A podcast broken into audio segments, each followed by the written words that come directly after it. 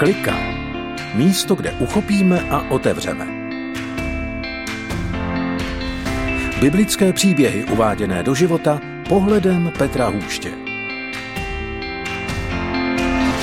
Dobrý den, Petr Hůš vás zdraví v pořadu Klika.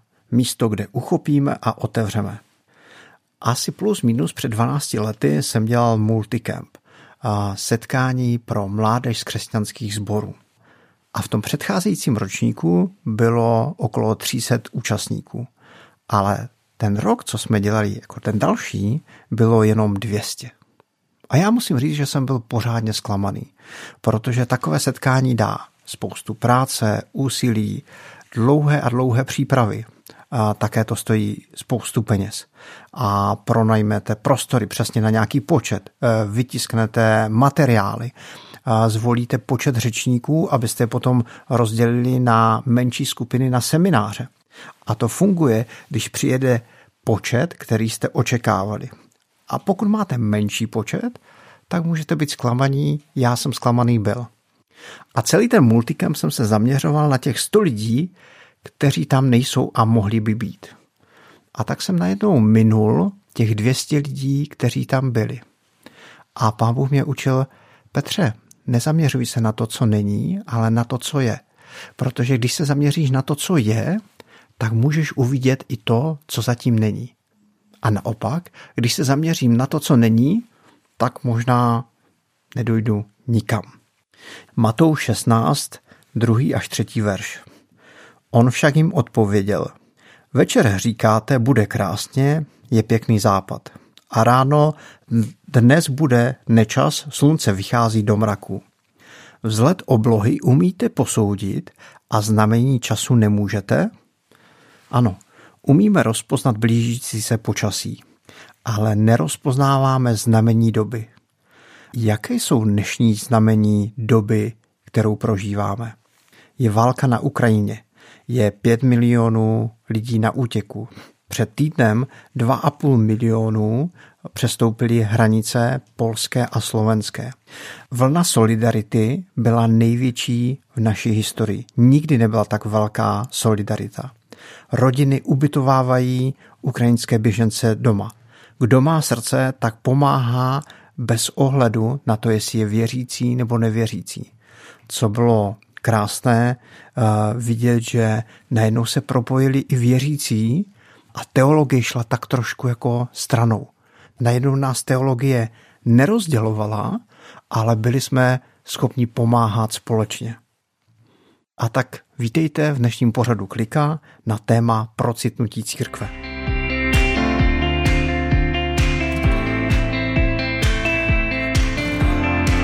Jan, třetí kapitola, osmý verš.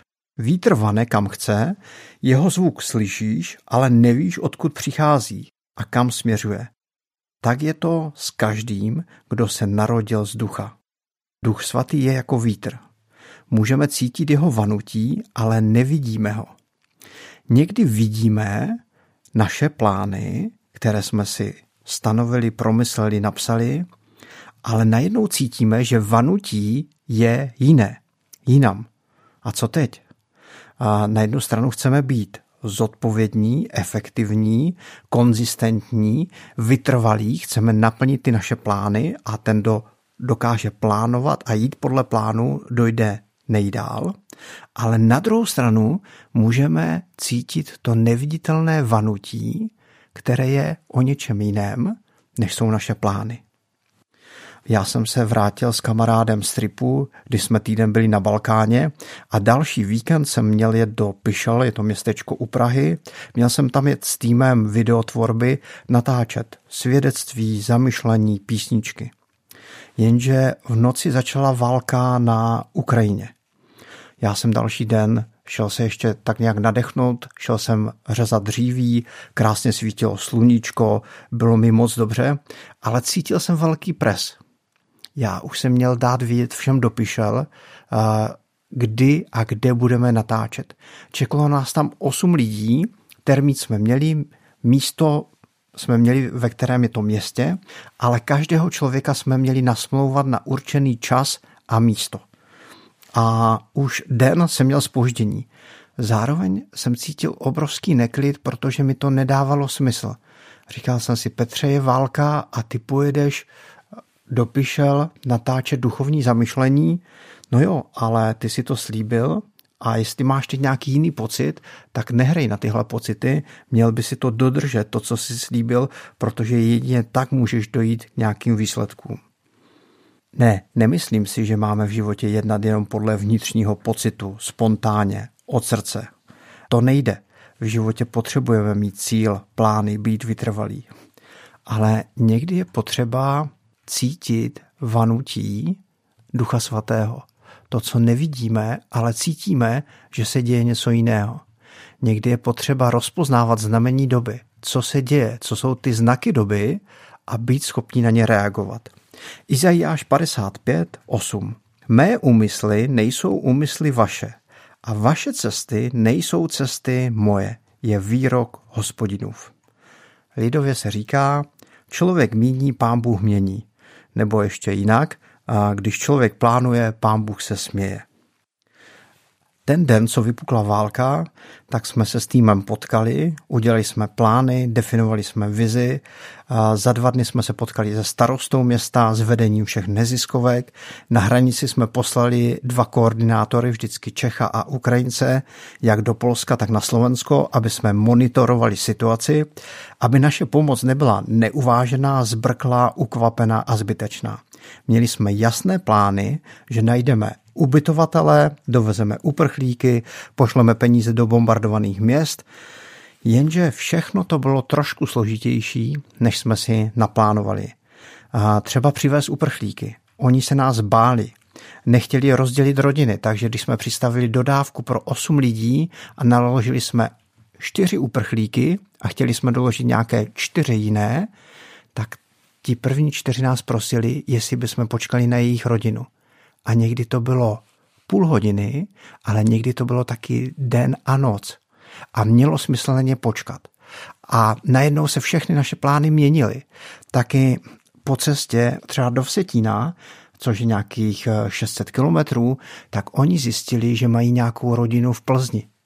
A úplně nejlepší, když mají tady kontakty, protože to je pro ně příjemné na přijetí, ale taky je to nejlepší pro případnou integraci.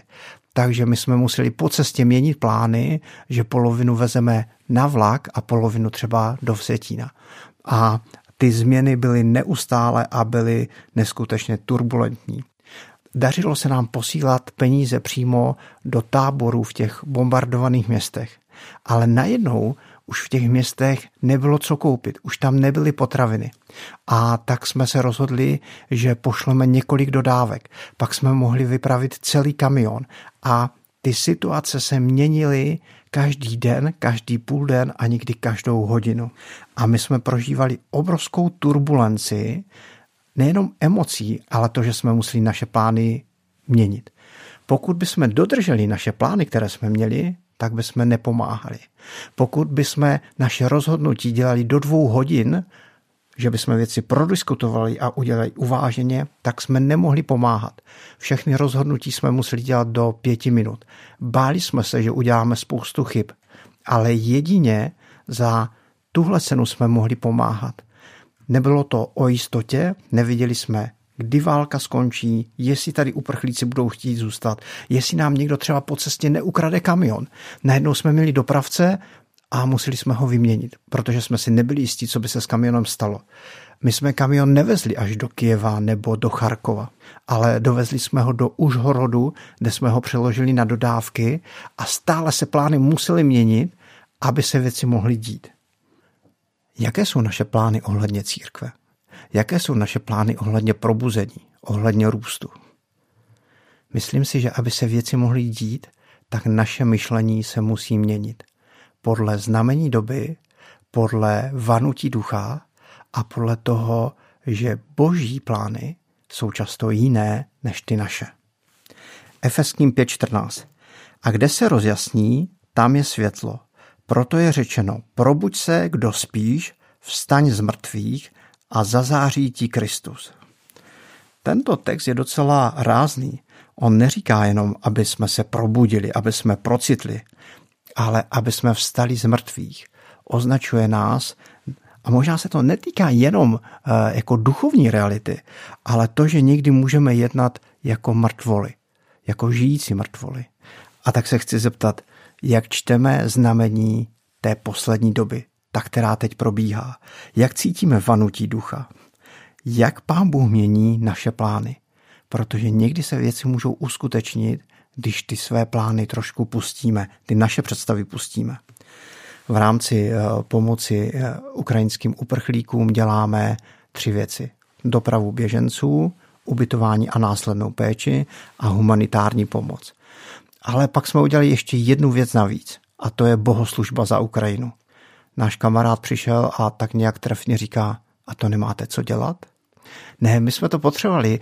Chtěli jsme se potkat jako křesťané ve městě a modlit se k Pánu Bohu za lidi, kteří jsou postižení válkou jak na Ukrajině, tak na cestě, kdy prchají před válkou. A měli jsme s kamarádem takové dilema, protože tu pomoc, kterou děláme, jsme nedělali s věřícíma. Máme třeba plus minus 70 řidičů, kteří podnikli na hranice už okolo 200 cest, aby převezli uprchlíky. Ale to jsou řezníci, tesaři, knihovníci, hasiči, taky třeba křesťané nebo pankáči. A tak jsme se s kamarádem eh, Britou bavili, co tak pozvat ty řidiče taky na bohoslužbu. A najednou jsme zažili něco krásného. Věděli jsme, že pět z nich nás možná pošlou do háje a už nebudou chtít spolupracovat, protože budeme pro ně nějací pámbičkáři. Ale najednou jsme mohli zažít bohoslužbu, kde přišlo asi 100 ukrajinských uprchlíků a kde přišlo taky spoustu řidičů, dobrovolníků, dárců, lidé, kteří se neoznačují jako věřící nebo jako křesťané. A já jsem si najednou uvědomil, že máme nějakou představu o tom, jak by mohlo vzniknout probuzení. Ale pak jsou tu věci, které si dějí a my je můžeme minout, protože takhle to nemáme namyšlené. Tady jsou zástupy lidí, kteří potřebují lidskou materiální pomoc, ale také duchovní. Jsou to ukrajinští uprchlíci. A pak jsou tady lidé, kteří prokazují milosrdenství a třeba vůbec nejsou věřící. A oni jsou naši partneři a my jsme pro ně partneři. A najednou bariéry, které ještě byly předevčírem nebo teda před třemi týdny, tak dneska tady nejsou, protože společně děláme něco, co je potřeba a my s nima můžeme mluvit o zdroji, který v životě máme. Zdroji, který nás vede k milosrdenství. A tak nevím, jestli není čas eh, přehodnotit naše plány, trošku je pustit a dívat se na to znamení doby, dívat se na to vanutí ducha, dívat se na to, jaké jsou boží plány, podívat se na to, že je potřeba procitnout.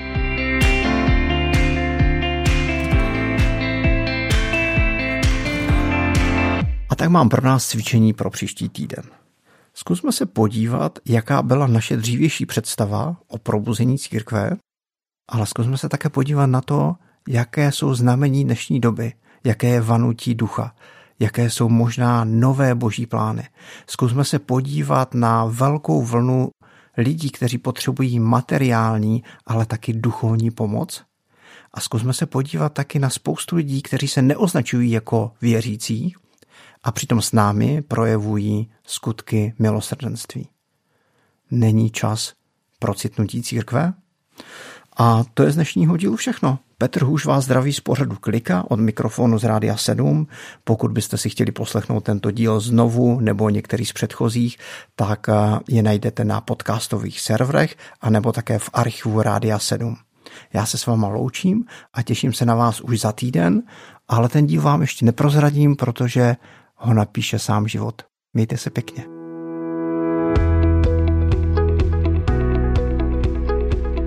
Podcast Klika vznikl na Rádiu 7, které žije z darů posluchačů. Pokud nás budete chtít podpořit, budeme rádi.